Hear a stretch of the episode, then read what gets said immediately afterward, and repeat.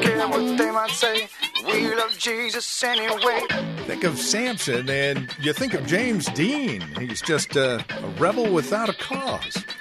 But as we'll find out today, as we get into the life of Samson proper, he is God's man for the hour. Let's talk about that next on Way of Grace.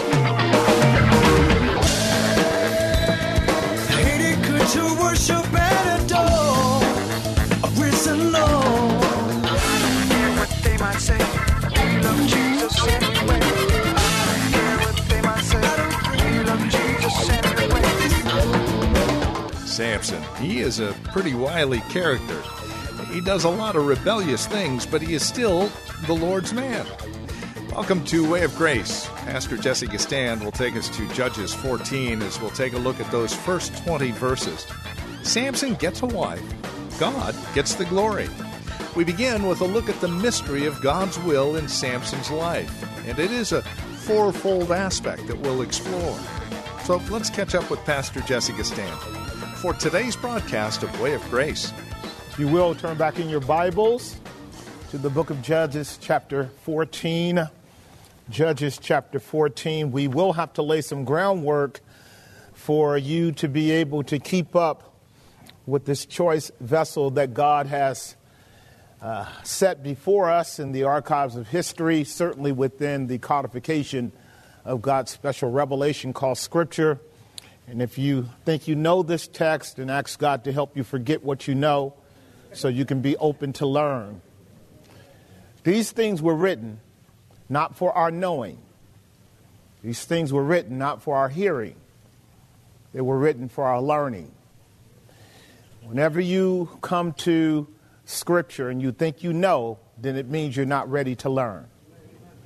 These things are written for our learning. And I really mean that. That's a real battle that we have thinking we can come to the Word of God and I already know what God has to say.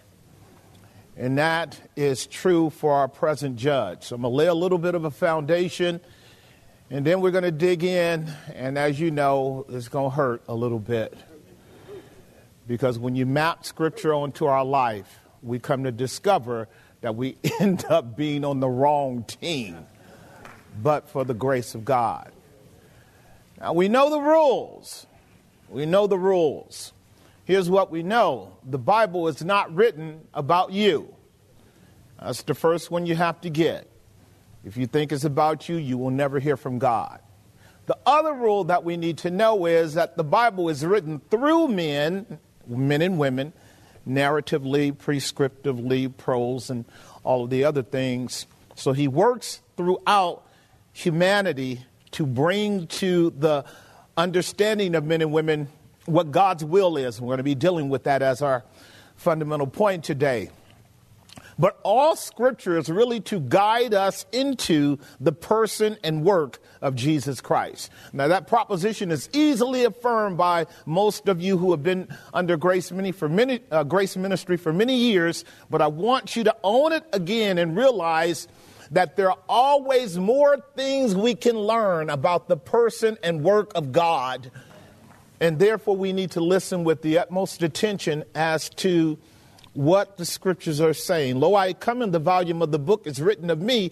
Help us as we go through the life of Samson to not only see Samson, not only see ourselves, but see our Savior in Samson. For silly and adulteress and unfaithful women like us. I do want to say this as I continue to lay the foundation. This is not a romance. Please get that. What Samson is about to embark upon is not your 21st century Eros love. So you can beat him up if you want to, but this is God's choice servant. And Samson is not ignorant of his purpose, although his parents may be, although the people that he is about to engage in will be.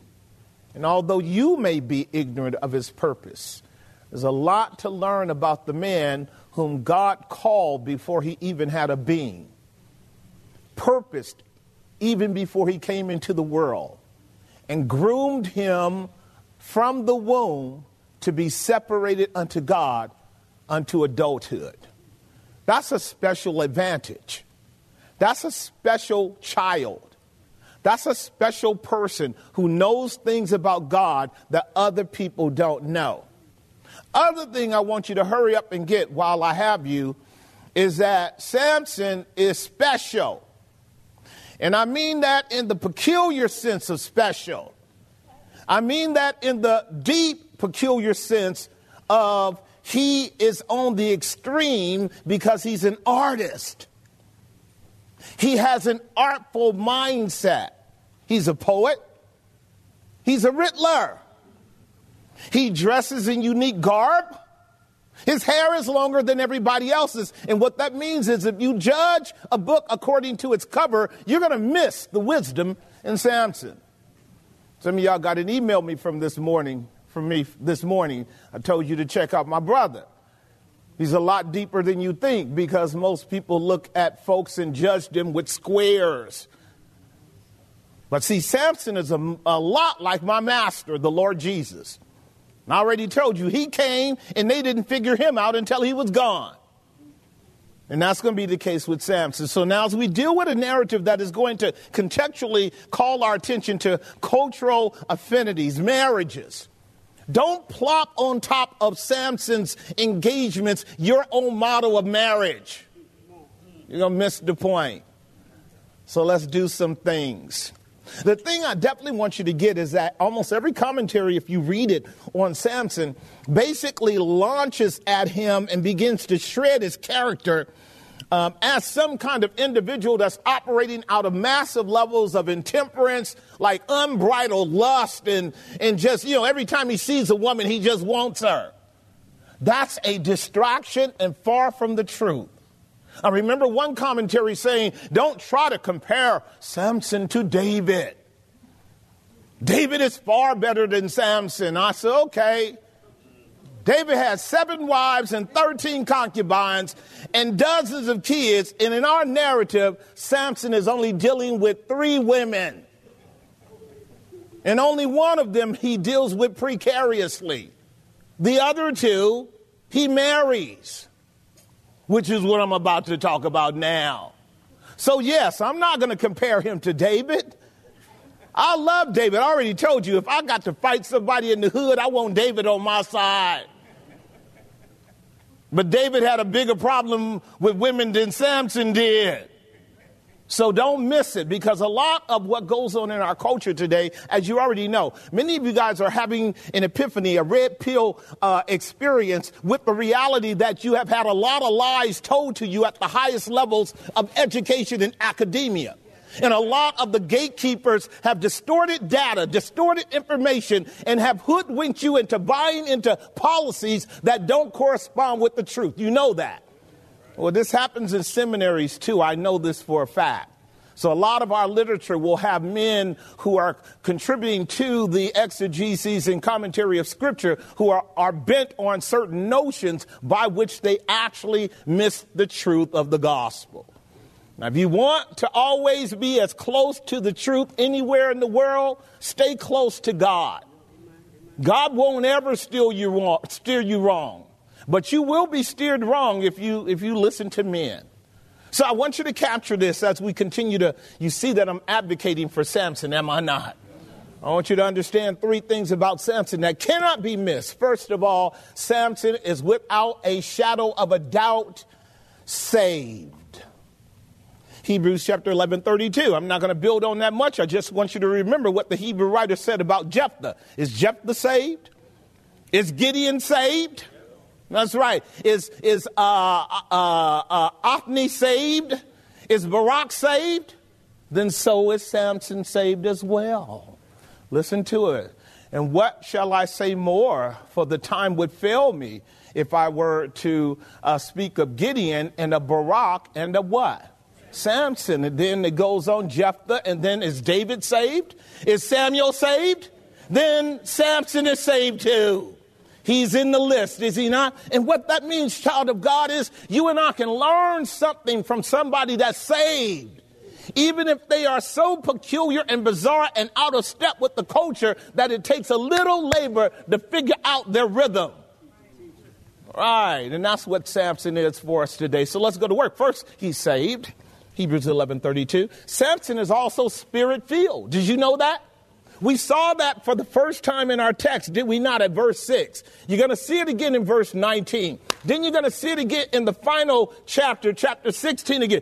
Three times does Samson become endowed with the Spirit of God at levels, listen, no other judge has. I'll talk about that as we make our way through. But what it indicates is the presence and approval of God in his life to accomplish the mission that he's called to do. Now, let me just make application while we're dealing with that. Every time God gives you an assignment, ask him to fill you with his spirit because you won't get it done without his grace. Because you see, God's assignment almost always costs you something because God is calling you to tell people truth. And the only way you can tell people truth is if you got God on your side. Hence, Christ told the disciples to tarry here until you be endued from on high with power. So shall you be my what? Witnesses. You cannot witness for God's glory without God's help. So remember that. Samson saved and Samson is spirit filled. Guess what else Samson is? Samson is sent. He's sent. So understand that Samson is not pursuing a liaison of romantic love. Samson is on a mission from God. I mean, you can call him James Bond if you want to, but I'm actually calling him Tom Cruise. He's on a mission, and he knows it. And it's extremely important that you and I get the pattern because if you get the pattern, you can see the silhouette, you can see the paradigm, you can see the model of Jesus. When Jesus came, Jesus knew he was dealing with a mystery, a mission that most people wouldn't get. Is that true? Watch the pattern of Jesus and Samson as we work our way through our text. Point number one in our outline the mystery of God's will in Samson. As a proposition I want you to think through. It's going to show up in verse 4, and I want you to see it. Chapter 14, verse 1 through 4. and Samson went down to Timnath and saw a woman in Timnath of the daughters of the Philistines. And he came up and he told his father and his mother and said, I have seen a woman in Timnath of the daughters of the Philistines. Now therefore get her for me to wife.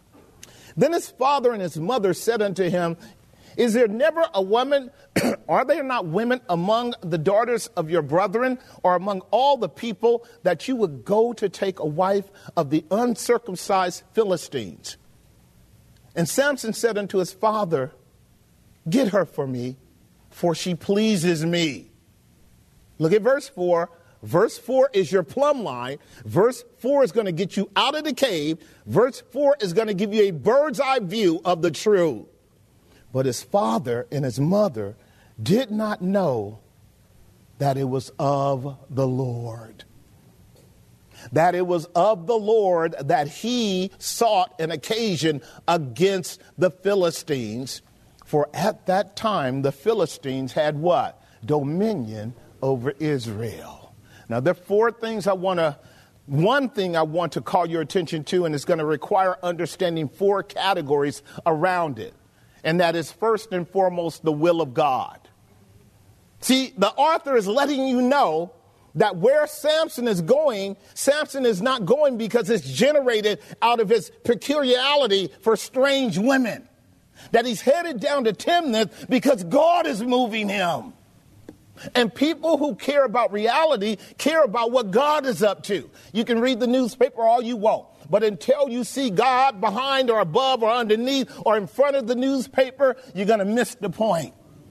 And what the author wants you to do as you make your way through chapter 14, 15, and 16 is not miss God in the narrative. At all times, aren't we always asking the question, Lord, what is your will? See, men and women who are sensitive to and want to get it right, we're always asking God, what is His will? And God's will is not easily discerned. And the reason why it's not is because God's will is complicated. It carries many categories.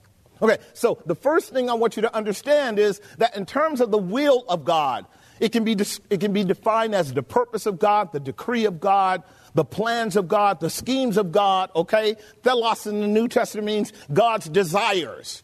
All right, staying clearly with that concept of the will of God, God's will is described biblically under four categories. First and foremost, the will of God is the sovereignty of God over everything that happens in the world. Now, let me define that briefly for you. It means that God is aware of everything that occurs in the world because it is actually supervised by his immediate power and authority. Nothing happens in the universe that God is not aware of, has purpose and design for an outcome that corresponds with his goal and purpose. That's what sovereignty means. Listen to Psalm 115, verse 3. Psalm 115, verse 3. I want you to capture this. But our God is in the what? And we already know where he is in the heavens. He's on his throne. That means he's a divine monarch. That means he's seated and ruling. He's not running around helter skelter trying to control his universe. He's governing his universe like a theo monarch that rules over mankind, having a senate and magisterium under him and having a host doing his bidding. And every one of them does what he says because he is the power behind everything. God is the first cause of everything. Everyone has their being in God. We all live, move, and have our being in God. Even if we comprehend God from the furthest heights, the, the, the, the, the distance between us and God can be of infinitude in terms of our comprehension. He still controls every breath you take. And as our elder put it, every move you make. He controls every fiber in your being, every cell in your body, every subatomic particle. God controls it all. That means He's sovereign in that we own the compendium of God's sovereignty, He umbrellas everything by the immediacy of His divine control. It's still worked out in categories. So God's will has at least four characteristics to it, uh, in addition to it being sovereign. That means God can't lie, God can't change, and God won't what? God can't lie. So now, when we talk about God not being able to lie, what you and I are now talking about is what we call God's revealed or preceptive will. When God speaks, then we get to hear what God is up to. When God speaks, we get to listen to what He's saying. When God speaks, now we get to inquire and analyze and investigate what God requires. And what we call God's preceptive will is the Bible. God's preceptive will falls out like this historically God speaks to men, and men speak to other men about what God says, and this is how we know God. Is that not true? This is what we call the, um, the uh, spoken word of God. The spoken word of God. But the spoken word of God has been laid out throughout history from Moses up to now in what is called preceptive form. Your Bible is the preceptive will of God. Did that make some sense? Right. To the law and to the testimony, Isaiah 8:20. If they don't speak according to this word, it's because there's no light in them. And when you don't know people, when you know people who don't know their Bible, they're not giving you light because your Bible is light. Thy word is a lamp, thy word is a light. And so the scripture is God's preceptive will. Now, I just spoke to you about God's sovereign will. His sovereign will is only perceived by you when you know that God runs the universe, right? But you probably would not know that until you read the Bible and understood in Psalm 115:3 God's on his throne ruling everything. And then when you read other passages, it will tell you that God is the Alpha and the Omega. He's the first and the last. He's the beginning and the end. And that God upholds all things by the word of his power. And now we know that God is ubiquitously in control of everything, and that ought to bring comfort to the child of God. So I want you to capture this. The way we know who God is and what He's up to is because His Word has let us in on the nature and character of God. That makes sense, right? So even when you read your Bible, what you read about is how God shows up in people's lives to tell them what He wants. And once they hear what He wants, now they know His will. But what they don't know is all His will. So I want you to capture this now. There is what we call the sovereign will of God. Then we have what is called the preceptive will of God, the Bible. But inside the preceptive will of God, guess what we discover? The secret will of God. Deuteronomy 29 29 teaches the Hebrew people, and it teaches those of us who are covenant, that there are things about God you and I will never know. Deuteronomy 29 29. The what things of God? They belong where? Which means that the Lord has chosen not to let you know what He's up to a lot of times. Keeping up with me? It's important to know that. I think sometimes Christians know way too much. And often we do that in substitute of trusting God to know way more than we do, but because we don't trust God, we want to pretend we know as much as God does. Reality is we know very little. Ask one of the wisest men on earth, his name was Job. How little of his ways do we know? But the little bit that God shows us is enough for us to be able to trust him so that the just shall live by what? And without faith, it's what? Impossible to please God. Y'all keeping up with me? Laying a foundation. I'm going to show you why verse 4 needs to be understood by you, or else you're going to turn the life of Samson into a soap opera and miss the gospel. So, first and foremost, in the sovereignty of God, we come to understand that God rules over everything. I feel good about that because if there are things in the universe that God doesn't rule, it has the same power that God does. And that's a problem. Secondly, we understand that the Bible is the Word of God. Through thy precepts do I get understanding. Therefore, I what? Hate every false way. Because the Word of God delineates right and wrong, doesn't it? The Word of God lays out the commandments. It lays out the parameters. When the Bible says in Genesis 2.17, in the day that you eat of the tree of the knowledge of good and evil, is that not a line drawn? Is that not a boundary? Has not God spoken? Is that not God's preceptive will? In the day that you eat of the tree of the knowledge of good and evil, guess what's going to happen? You're going to die. Now, God can't lie. God can't change and God can't fail. When you eat, you're going to do what?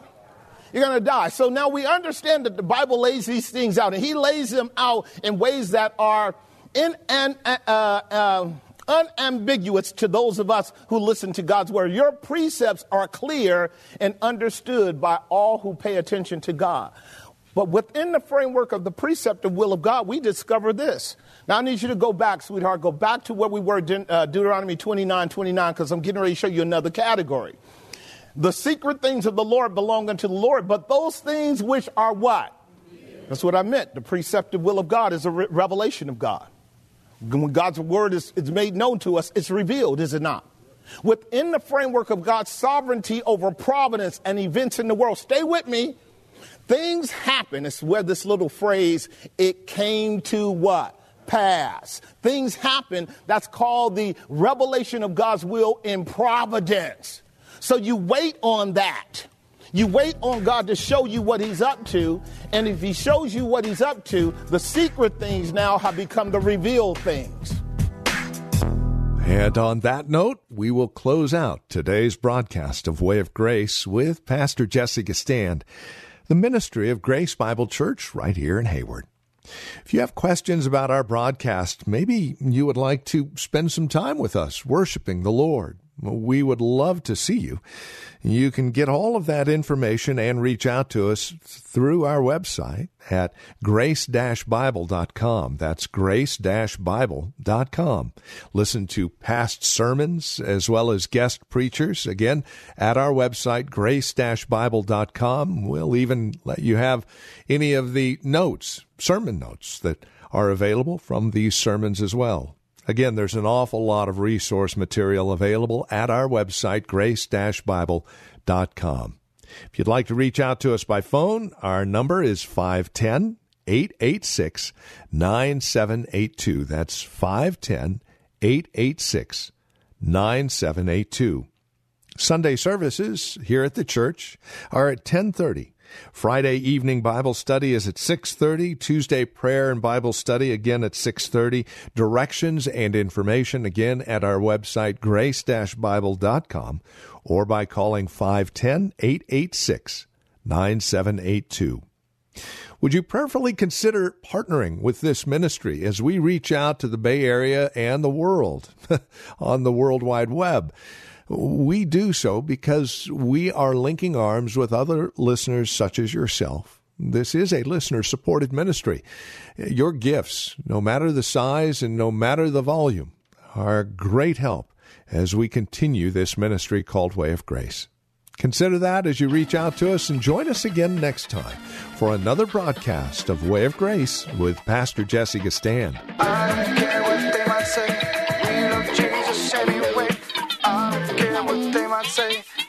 Love Jesus anyway.